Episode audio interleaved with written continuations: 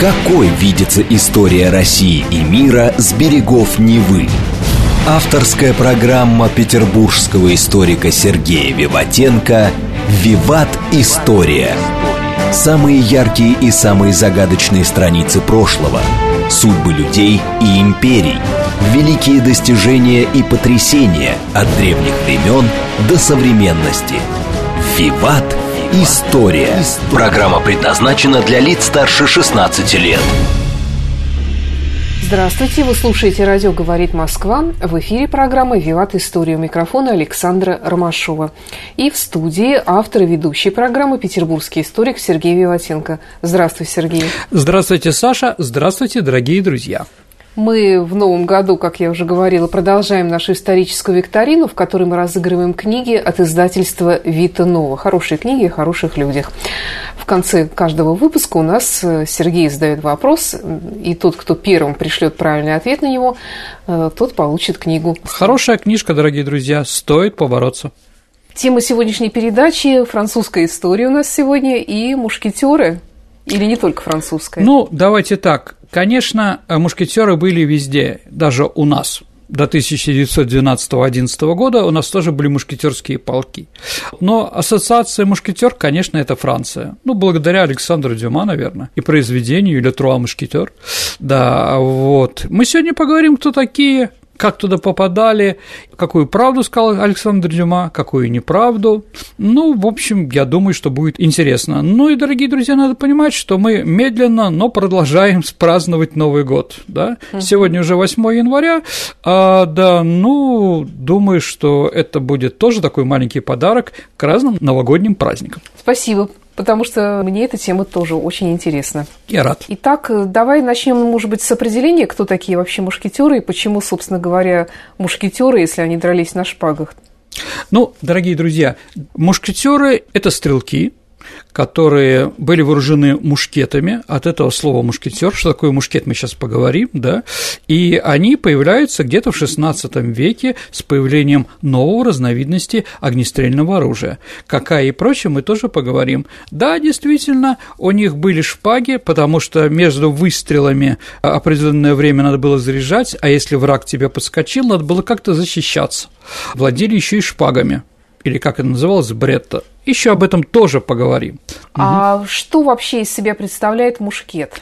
Ну, Саша, мушкет по сравнению с другими огнестрельным оружием, которое было в то время, да, это короткое боевое ружье – Конкретный смысл этого слова менялся в зависимости от исторического периода и особенности национальной терминологии. То есть, дорогие друзья, те мушкеты, которые были у мушкетеров в середине XVII века, не имели никакого отношения к тем мушкетам, которые были в начале XIX века. Ну, вы понимаете, а название как бы сохранилось. Мушкет, он ставился на специальную такую треногу, да. вот, да, и делался выстрел. Но с годами такие, как если появляются портосы, они могли держать мушкет в руках и стрелять. Так легче все-таки реагировать на изменения во время боя. Да, могли лежать, могли стрелять из, из-за стен там, да, у нас была распространена такая вещь, к мушкетерам это не имеет отношения, как гуляй город, такое специальное деревянное укрытие, из которых стреляли. Мы с вами поговорим, у нас будет передача о сражении при молодях, как просят у нас некоторые товарищи, да, поэтому мы поговорим об этом, о стрельцах немножко попозже, да и передача о стрельцах тоже будет. Так или иначе, да, во французский язык слово «мускетор» появилось от «москето». Как вы думаете, что такое «москето»? Что рядом, какое слово в России? Москиты. Муха. Угу. Это значит, оно меньше по размеру, чем громадное ружье, которое там пищаль, или mm-hmm. еще что-то, что было до этого, да? А почему, кстати, пищаль такое название? Ну, это, на, это русское, потому что, да, звук пи, как будто пищит, mm-hmm. да. Фузиль по-французски, да, или фюзиль – это, значит, от итальянского слова «кремень». То есть там появляется э, уже кремень, который а, высекает, а, высекает искру, да? Вот. Слово ружье э, произошло слово оружие, понятно, да, и придумал его Потемкин. В русском языке слово ружье придумал Потемкин. Изначально под мушкетом понимали самую тяжелую разновидность ручного оружия, предназначенное главным образом для поражения защищенных доспехами целей. По одной из версий, Саш, мушкет в таком виде изначально появился в Испанской империи около 1521 года. Такие терции были, специальные воинские подразделения, очень успешные у испанцев. И уже в битве при Павии испанский король Карл V против Франциска I французского, да, в 1525 году, а они уже применялись достаточно широко. Основной причиной его появления стало то, что в XVI веке даже пехота стала одеваться в латные доспехи, ну, такие кирасы, латы. А из более легких огнестрельных кулеврин и аркибуз, или на Руси пищалей, пробивались далеко не всегда. Поэтому всегда идет защита, да, а потом придумывается новое какое-то, как танк все время увеличивается в размере, увеличивается его броня, потому что все время находятся какие-то новые снаряды, которые ему могут пробить. А аркебузные пули в 18-22 граммах по стрельбе по бронированной цели оказались малоэффективные. А длина ствола мушкета, как правило, граненого могла достигать около, ну, метр 30, метр 40, где-то так. При этом дульная скорость пули, то есть какой она вылетала, это 500 метров в секунду благодаря чему стало возможно поражение даже хорошо бронированного противника на больших расстояниях. С расстояния 30 метров э, мушкетные пули пробивали стальные листы толщиной до 4 миллиметров. Это прилично. Или деревянные бруски толщиной до 20 сантиметров. Таким образом, мушкеты несли угрозы не только для бронированных всадников и пикинеров, но и для пехоты, укрывшейся за легкими полевыми укреплениями или строениями. Свинцовые мушкетные пули пробивали стальные керасы на расстояние до 200 метров и могли наносить раны на расстояние до 600 метров. Но это уже как бы уже перебор, конечно, но в принципе пуля туда летела. Удовлетворенность меткости мушкет обладал на расстоянии, ну, где-то 150 шагов но мог сохранить убойную силу и на расстоянии до 400 шагов, смотря куда попал. Если в голову, в глаз, то, наверное, уже все. Относительная скорострельность мушкета, ну, давайте так, во время стрельб 1620 года стрелок из шведских войск, а войска Густава Адольфа, шведского короля, это самые лучшие, за 5 минут произвел 6 выстрелов, стреляя на скорость и меткость. В Шотландии в 1991 году был достиг рекорд скорострельности стрелок за 7 минут, производил 30 выстрелов.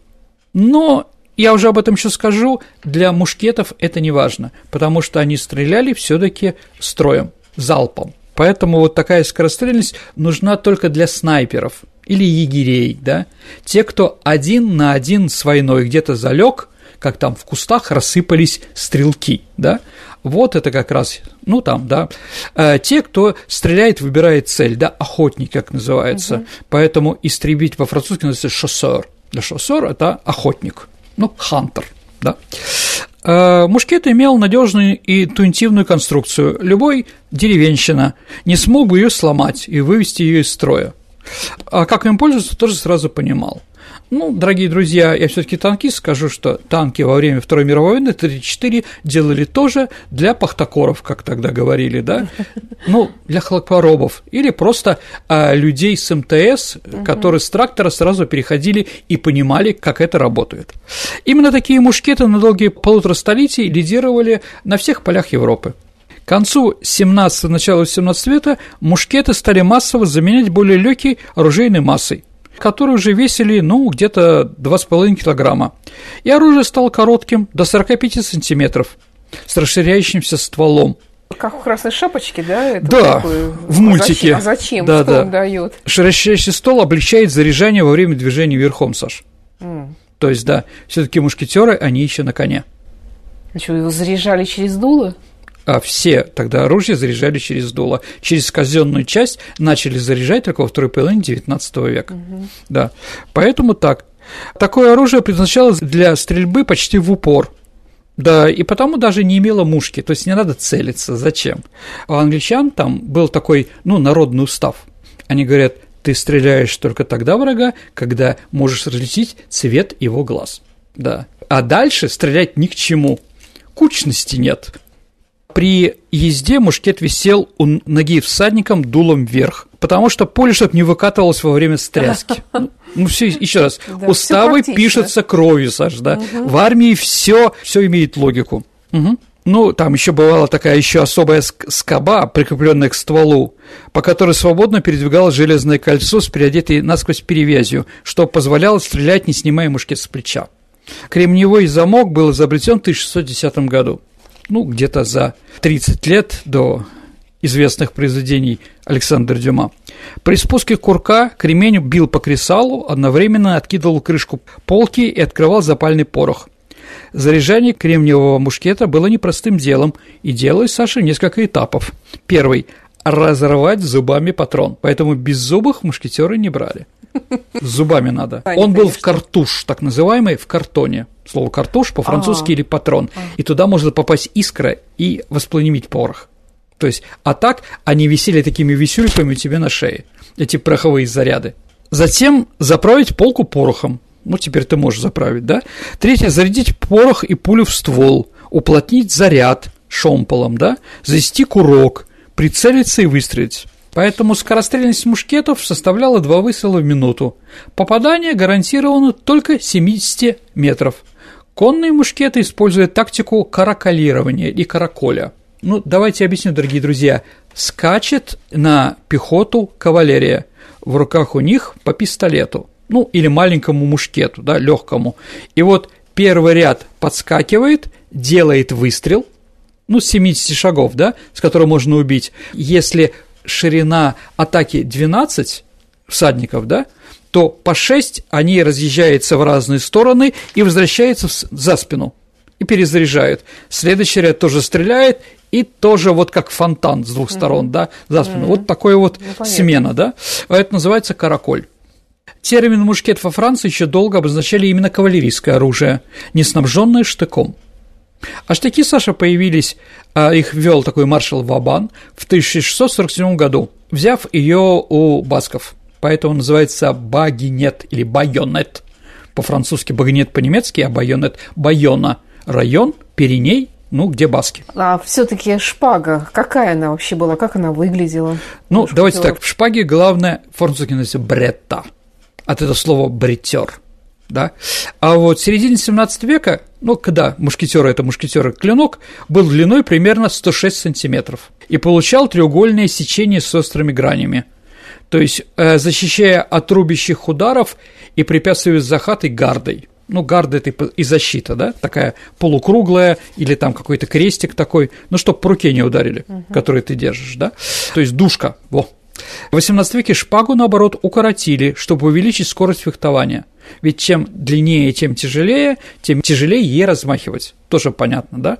Средняя длина в XVIII э, веке была 60-70 сантиметров, а вес не превышал 300 граммов. Клинки во Францию поставляла немецкая фирма Золинген. Я думаю, что вы эту фирму знаете. А вот помимо шпаги есть еще же рапиры, сабли. Э, давайте так, но у них разная функция. Для чего нужна рапира? Ну, шпага тоже. Для того, чтобы ткнуть врагу в щели между латами. Потому что они же не монолитные, Саша. Там рука же движется, ну, она, да, понимаете, да? Вот ей туда легче ранить, да, и прочее. А, значит, сабля – это рубящий удар. Если шпага – колющий удар, то это рубящий удар. Хотя, конечно, иногда можно было и шпагой рубить, но это очень редко. В первую очередь, это вот так. Еще раз, шпага у мушкетеров в Париже, ну, потому что они дворяне и имели право себя защищать. Города были все таки достаточно опасное место. А вот, кроме шпагой, кроме мушкетеров, ну, кроме дворян, офицеров, да, имели право пользоваться еще студенты. Ну да, потому что тоже какие-то такие вещи там были. Так или иначе, Париж не очень безопасный город. Ну и честь надо соблюдать, вызывать на дуэль. У нас передача про дуэль была, я думаю, что вы можете ее прослушать еще раз. Ну, давайте по французов. Ришелье, ну, главный спичрайтер Франции 17 века и крылатыми фразами, и какими-то другими вещами. Лучше его, конечно, никто. Так он сказал, нет другого народа в мире, столь мало способного к войне, как мы, французы сказал Ришелье. Интересно. Да. Но даже несмотря на такую нелестную оценку, Франция, начиная с 15 века, практически все время находилась в состоянии войны. Внутренней или внешней, это не важно. Как говорил Портос, я дерусь, потому что да. дерусь. Именно поэтому с правления Карла V французских королей появляется традиция иметь личную гвардию, на которую он может опереться. Что естественно. Она состояла из верных монархий людей – А так Людовик XIII, который правил как раз во время истории мушкетеров, создал свою собственную военную свиту. Украшением и гордостью были «Ле мускетер дюруа» – мушкетеры короля.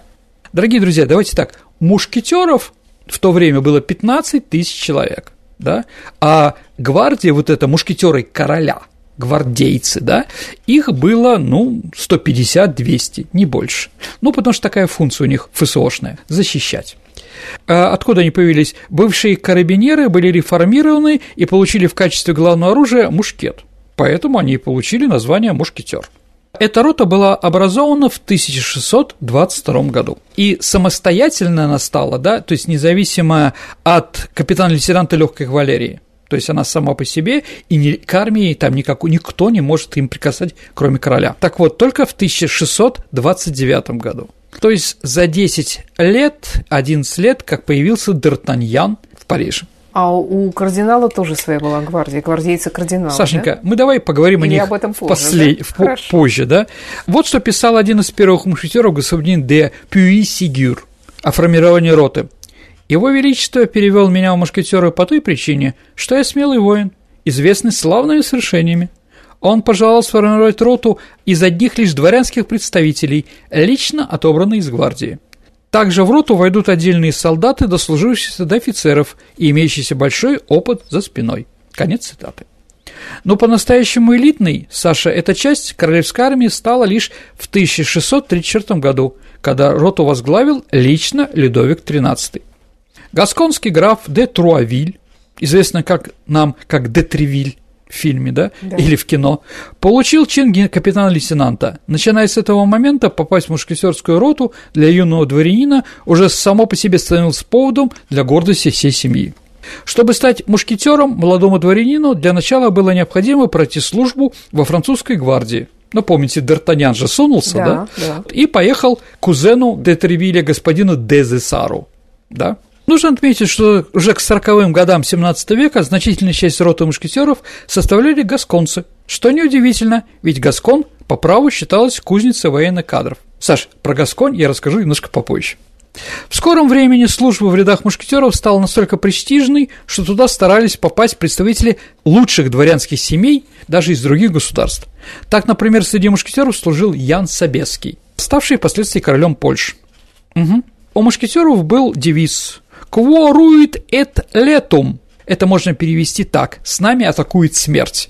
Там, где падает наш снаряд или бомба, там тоже смерть. Вот так переводится. Ну, хороший девиз для солдат. По словам короля, в его мушкетерах ему больше всего нравилась веселость, с которой они идут в атаку.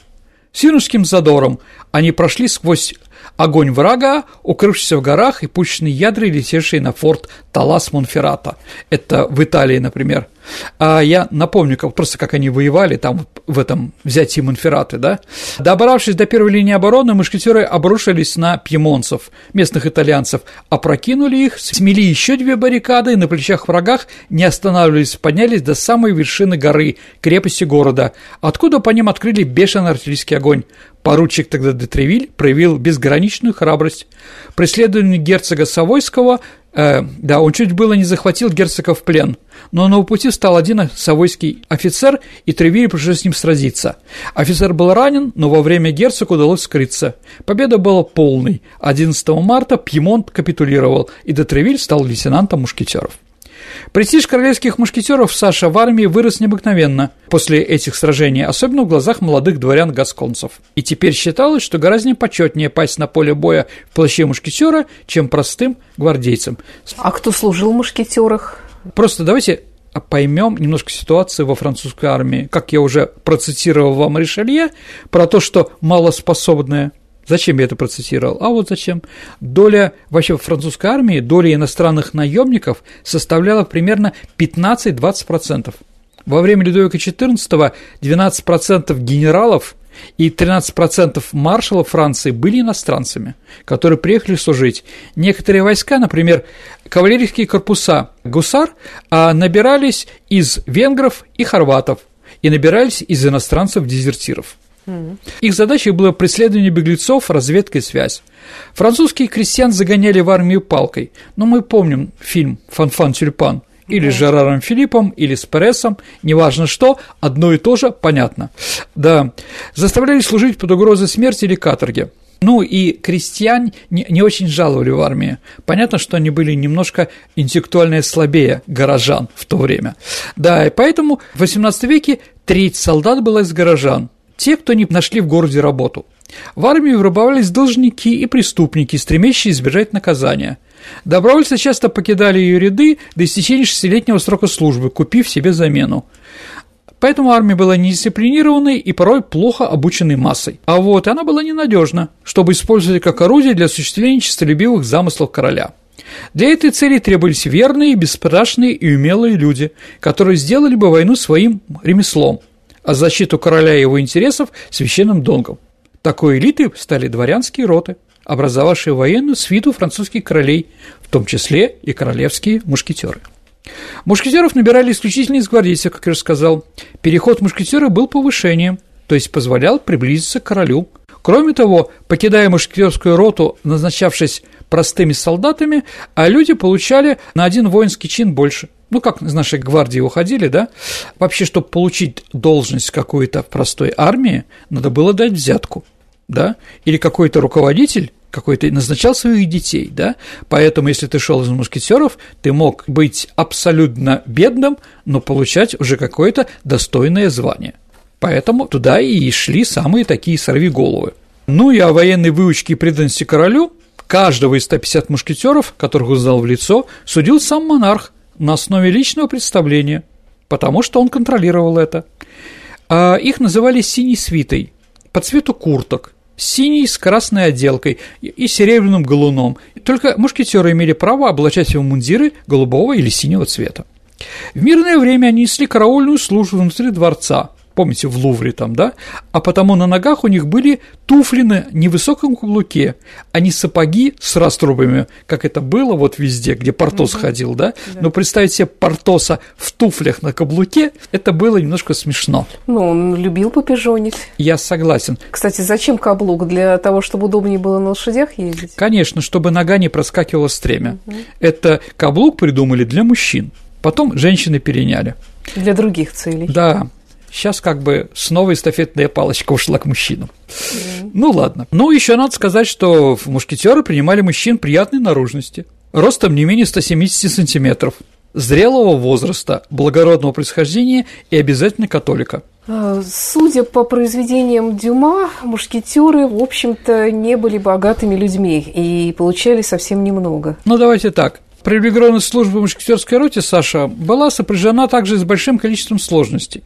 Жалование рядового мушкетера составило 300 ливров в год, то есть, ну, меньше ливра в день, ну, 29 или 2, 39 су, да, а капрал получал 500 ливров, сержант 700. Для сравнения, чтобы было понятно, ломовой извозчик получал в год 350 где-то, да, то есть больше в месяц, э, то есть в год, да, пастух получал столько же, столько же, сколько мушкетер – да, в деревне еще, где они там все страдали, а слуга получал где-то 12,5 ливров.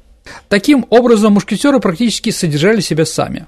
Кстати, в этом и заключался весь смысл создания дворянских воинских подразделений.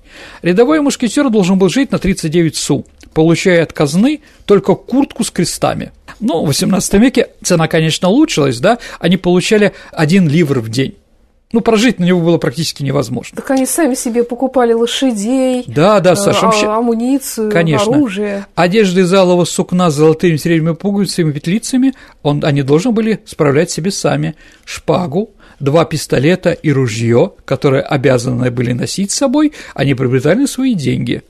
Раньше король выдавал своим мушкетерам мушкеты, но потом, да, это оружие стали использовать только на парадах – а потом вообще от него отказались.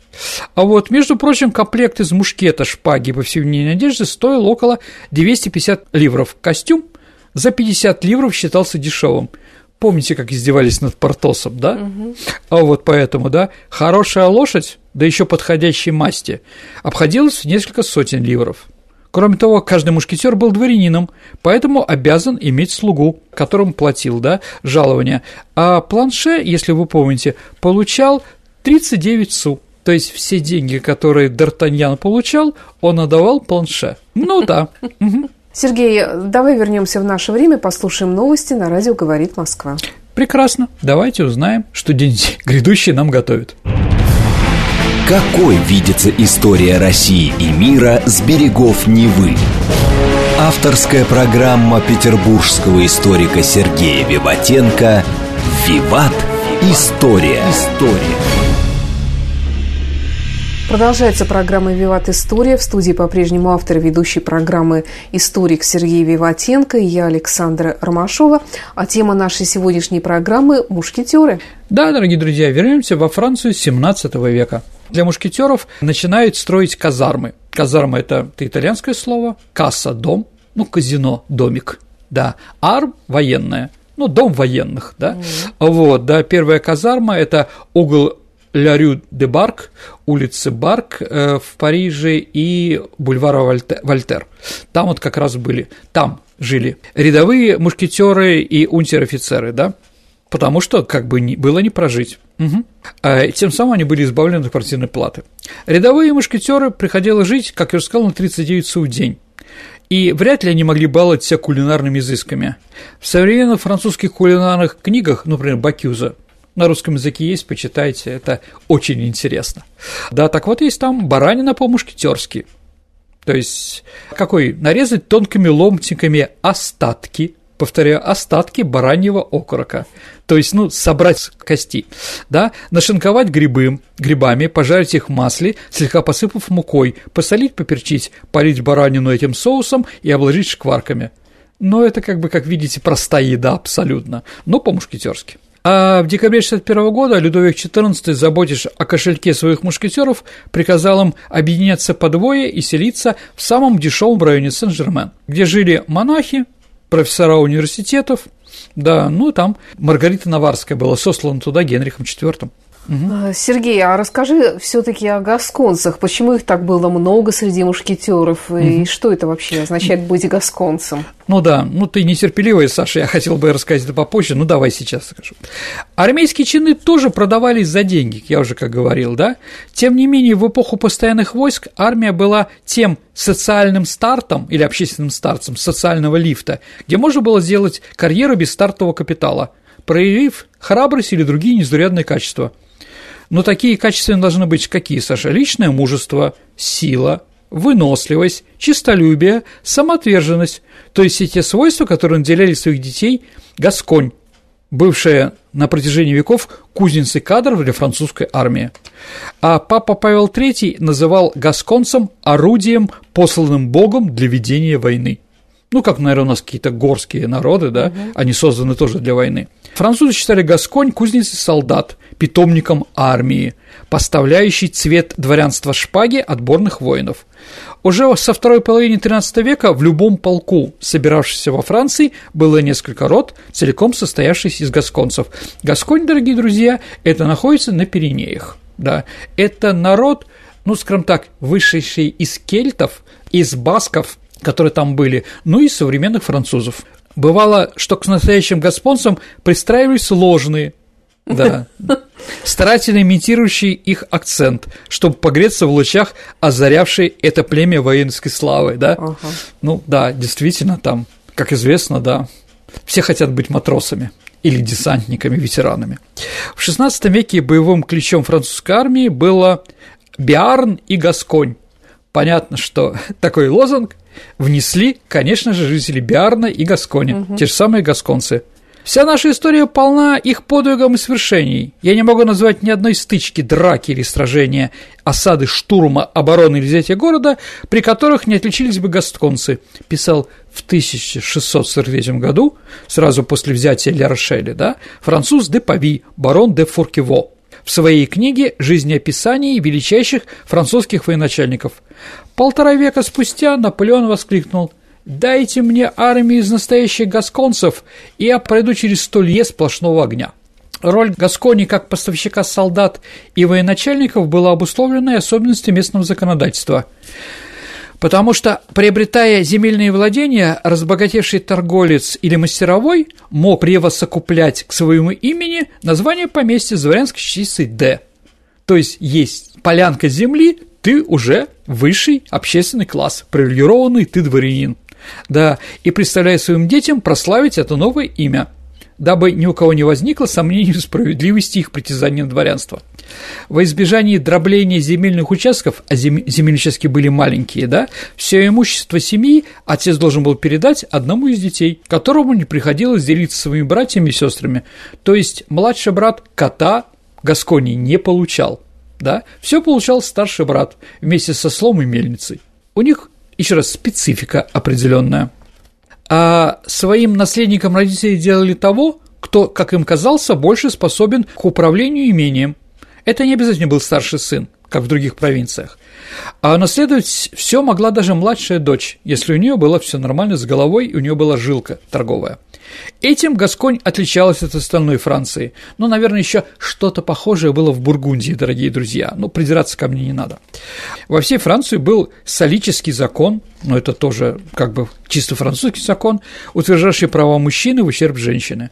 Остальным детям приходилось покинуть родительский дом и искать счастье на стороне, унаследовав лишь горячую кровь своих предков. Помните, как в Венга «Дес де чадо» лишенный наследства. Сергей, а вот э, прототипами э, трех мушкетеров у Дюма, у них же были какие-то реальные э, исторические прототипы? Конечно, да? конечно, дорогие друзья. Вообще я скажу, что Александр Дюма очень разбирался в истории. Он был действительно хорошим историком, и поэтому, зная историю, он мог уже фантазировать на эту тему, да, и понятно, что он встречал все эти фамилии в источниках, в разной литературе, в архивных документах мушкетерских полков и прочее. Атос переводится как, так во Франции называют Святую гору Афон, угу. ну, Афонские монастыри. Полное имя мушкетера Атоса было Араман де Сиек Датос Дадвиль, настоящего. Так что Атос – это реальное его имя. Но на этом сравнение жизни реального мушкетера с известным персонажем заканчивается. Прадедом Атоса, который был вовсе не благородным графом Деляфер, каким его представлял Александр Дюма, был скромный биарнский кадет. В Гасконе кадет переводился как капитан или лейтенант, то есть офицерский чин определенный. Да, он был еще и к тому же торговцем. Он приобрел поместье Атос и Отебьель и стал именоваться господином Датосом. Его отец, Адриан де Селек, женился на дочери торговца де Пейре, породнившись таким образом семейством де Тревиля. То есть Атос был не из Прованса, как написано у Александра Дюма, он тоже был гасконец. Родился Атос в 1615 году от брака де Сиега, и он был младшим сыном в семье и не мог унаследовать родительские земли, и значит ему оставалось выбирать как тогда говорили, между красным и черным. Между монашеством и солдатской службой. Да, быть священником, да, или, или солдатом, да. Он являлся дальним родственником де Тревиля, а то в 40 году поступил в роту мушкетеров, предварительно послужив в гвардии. То есть он где-то на год-полтора раньше стал, чем Д'Артаньян мушкетером. А в 43 году, на 28 году жизни, он был убит на дуэли в Париже. Так же, как сам мушкетер, в реальности существовало и поместье Деляфер – да, оно действительно было, но настоящий Атос не знал о нем ничего и посещал только земли владельцев своих родственников – Отвиль и Казабер. Известно, что писатель Александр Дюма вложил в персонаж Атоса лучшие черты характера своего друга, драматурга Де Лювена, который работал в Париже и проводил много времени с известным писателем, особенно в начале его творческой карьеры. Близкие друзья, почти одногодки, Де Лявен и Дюма дружили – словно это герои были Атос и Д'Артаньян. Портос. Исаак де Порто. Так звали реального королевского мушкетера. Порто – это Порто, ну, Португалия, да, из севера этой страны. А прототип отважного персонажа, отец Исаака де Порто был генеральным нотариусом в той же самой Гасконе – ну, нотариус это, конечно, здорово, но это немножко не то, понимаете, да? Он тоже купил земли и стал дворянином. Его жене покровитель знаменитый маршал Деля Форс. Их младший сын, которого Дюма отец окрестил Портосом, поступил во французскую гвардию в роту Дезессара. Как вы помните, туда поступил Д'Артаньян. Известно, что в роте мушкетеров де Тревиля служил его брат Жан де Порто. Жан и Исаак были племянниками де Тревиля. То есть там все было семейно. А Атосу с двоюродными братьями. После службы в Париже он вернулся в Гасконь, где остался жить и работать. Во французской провинции он стал секретарем парламента, был женат и имел двух детей. Кстати говоря, сыновья добились потом определенных успехов службы. Исаак де Порто прожил до 95 лет. Потом временем это было удивительное явление, особенно зная, сколько он ел и пил. Но если мы представляем его как героя, понимаете, да, И Дюма, дрался. да? Да-да-да. А романтик Александр Дюма, Саш, по моему мнению, для своего персонажа Портоса выбрал образ своего отца Тома. Мне кажется, это один из самых любимых его был персонажей. Да, абсолютно. Ну, как бы и характер, который мы говорим Дюма, это характер Портоса. Есть сведения, что внешности характера полностью он э, заимствовал, да, у него. Наполеоновский генерал Тома Александр Дюма был известный крепко физически. Также ходили слухи о его доброте душе. Надо отметить, что и сам Александр Дюма был очень похож на своего родителя и, соответственно, своего любимого персонажа Портоса. Арамис. Арамис тоже из Гасконии, Анри Дарамиц. Также он существовал в реальной жизни. Из знаменитой четверки мушкетеров только Арамис, то есть Анри Дарамис, действительно принадлежал к дворянству шпаги, то есть у него предки были нормальные. Если мы понимаем, с кого он писал Атоса и Портоса, Саш, то с кого писал образ Рамиса, литературоведы и историки, как бы, скажем так, молчат, у них нет такого. Но считается, возможно, что это был его дед, маркиз де ля Пейтри, по матери. Да? А он был очень красивым видным мужчиной, пользовался повышенным вниманием у женского пола. Был любвеобилен, имел множество любовных связей. Ну и Д'Артаньян, Саш. Шарль де Бац де Кастельмор Д'Артаньян. Тоже сын облагородившегося разночинца. Чтобы иметь больше шансов быть представленным ко двору, он взял себе фамилию матери – Франсуаза де Монтескьё Д'Артаньян. Роль Монтескьё имел славную историю, однако был не богат. Артаньян – это небольшая деревушка, занимавшая 495 гектаров.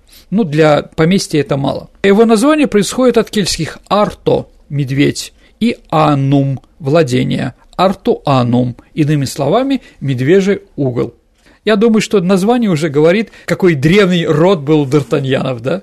Славный древний род, да? Если так обратиться к образу жизни мушкетеров, ну, во всяком случае, в книгах они постоянно пьют, находятся в поисках пропитания. Что они пили, кстати, да? А, ну, давайте так. Они пили, конечно, в первую очередь Бордо. Ну, кто-то там говорил про бургундское и прочее. Нет, этого не было, дорогие друзья. Почему Бордо? Уж поверьте мне, как человека, который любит Францию. А бордоские вина, дорогие друзья, не оставляют во рту винного запаха. Они не ударяют в голову и укрепляют желудок, благодаря содержащим в нем танинах.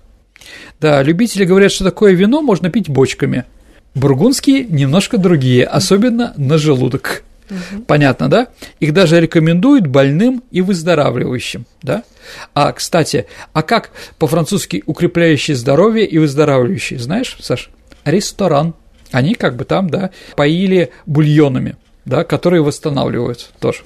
Кроме того, подобно мушкетерам, которых судьба забрасывала далеко от родного города и заставляет, заставляла терпеть всяческие лишения, ну, во время войны или каких-то походов, или приказов, да, Бордо не боится долгих переездов, Саш, и не боится температурных колебаний.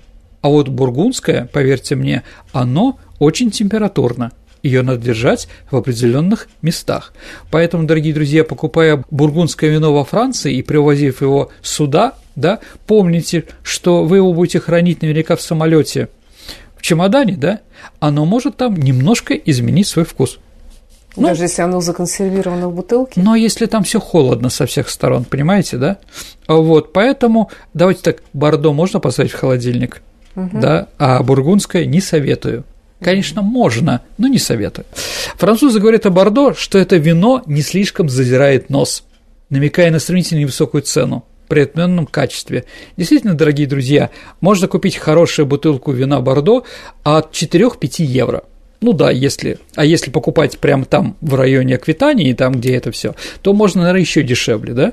Ну, в принципе, а шикарная там, типа Ротшильд какой-то, да, то там от 10 можно найти. Да, Мутон Ротшильд. Там, где, если, дорогие друзья, будете во Франции и увидите на этикетке барана, Мутон, да, покупайте, это хорошее, это, да, дешевое и хорошее, еще за 10 евро можно купить шикарную бутылку, от которых вы получите, правда, удовольствие.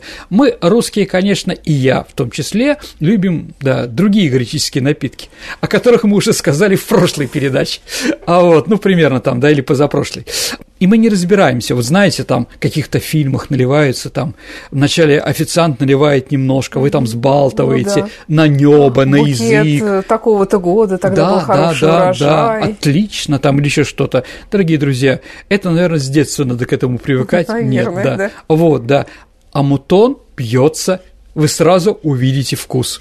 Это правда, очень хорошее вино. Ну ладно. А еще надо говорить о белых винах. Если мы говорим про белые вина, что могли пить мушкетеры, хотя они пили красное, да, то это семильон или савиньон. Но савиньон не имеет никакого отношения к Советскому Союзу, да, хотя у нас продава, э, продавали, да. Это э, скажем так, виноградные сорта, специально пораженные особым грибом, да, который вызывает благородную гниль или плесень. Ну, да, дорогие друзья, ну там это есть, нет, это пить можно. Саш, ну ты же ешь э, ракфор или бри там, да, или камамбер, сыры какие-то. Пачками, килограммами. Ну, ладно. Ну вот, ну как бы это же видно, тоже благородную плесень разного цвета. Ну ладно. Хорошо, Сергей, давай немножечко отвлечемся все-таки от еды, от э, прекрасных напитков Хорошо. божественных Угу. э, и вернемся к, к мушкетерам и к гвардейцам. Э, Гвардейцы кардинал, ты рас- обещал рассказать о них. А, да, Саша, хорошо. Ну, в 1629 году возникла необходимость в личной охране, в личной охране и для кардинала Ришелье. Э, Он в 27 году узнал, что против него замышляется покушение, уже третье по счету. И Людовик XIII выделил для обеспечения Ришелье 50 конных аркебюзиров, значит, да, а еще за свои деньги кардинал нанял еще 30 гвардейцев. Вот. Охрана должна была находиться при кардинале во всеоружии. В каждой резиденции Ришелье отводилась особая комната для капитана гвардейцев. Только являясь в Лувр, кардинал должен был оставлять свою охрану за воротами. Там были мушкетеры. Но если они туда лезли, то там начинались стычки, понятно какие, да. К 1634 году на службе кардинала стояла рота легкой кавалерии из 121 человека. Ну и к 1942 году охрана уже увеличилась до 420 человек. Там еще были 10 жандармов. А кто такие жандармы? Ну, скажем так, жандарм переводится как вооруженный человек. Да, у нас полицейский, но не всегда. Да, но функция как раз охранников жандармы впервые стали полицейскими. Именно у кардинала Ришелье. Гвардейцами кардинала называли только конную роту. Их набирали из тщательно проверенных людей по рекомендации лиц, хорошо знакомых Ришелье. Президент должен быть не моложе 25 лет и отслужить не менее трех лет в армии. Офицеры по большей части были бретонцами, то есть это противоставление гасконцам. Понятно, что почему они друг друга не очень любили. Мгм.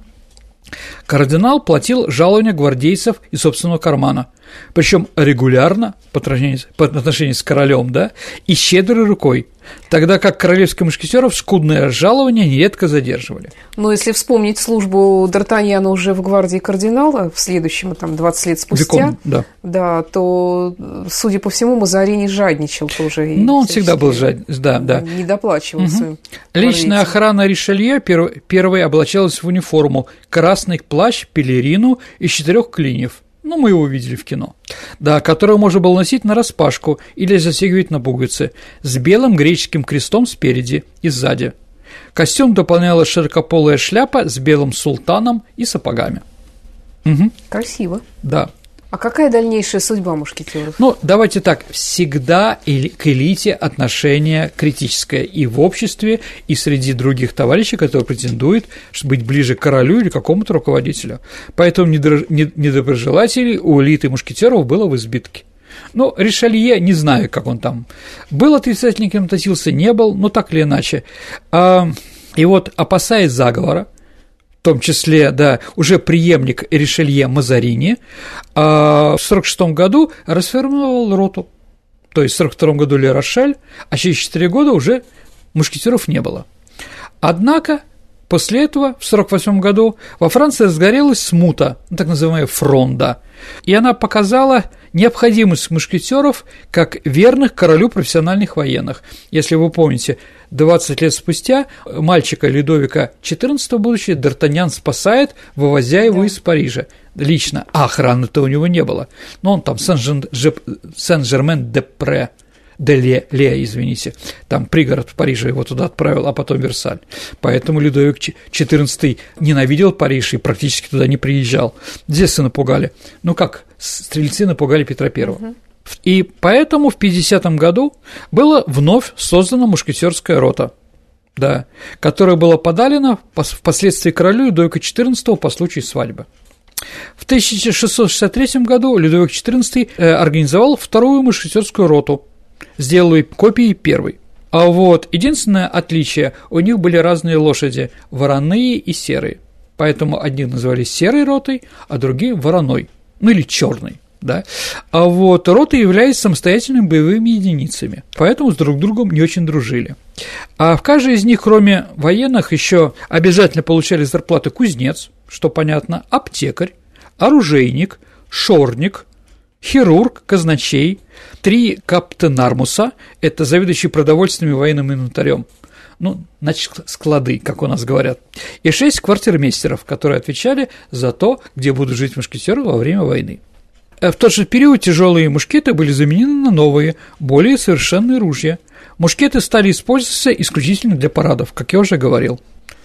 Мушкетерская рота фактически перестала существовать в 1775 году, когда была в армии французской проведена реформа, да, и ее, скажем так, она была ликвидирована.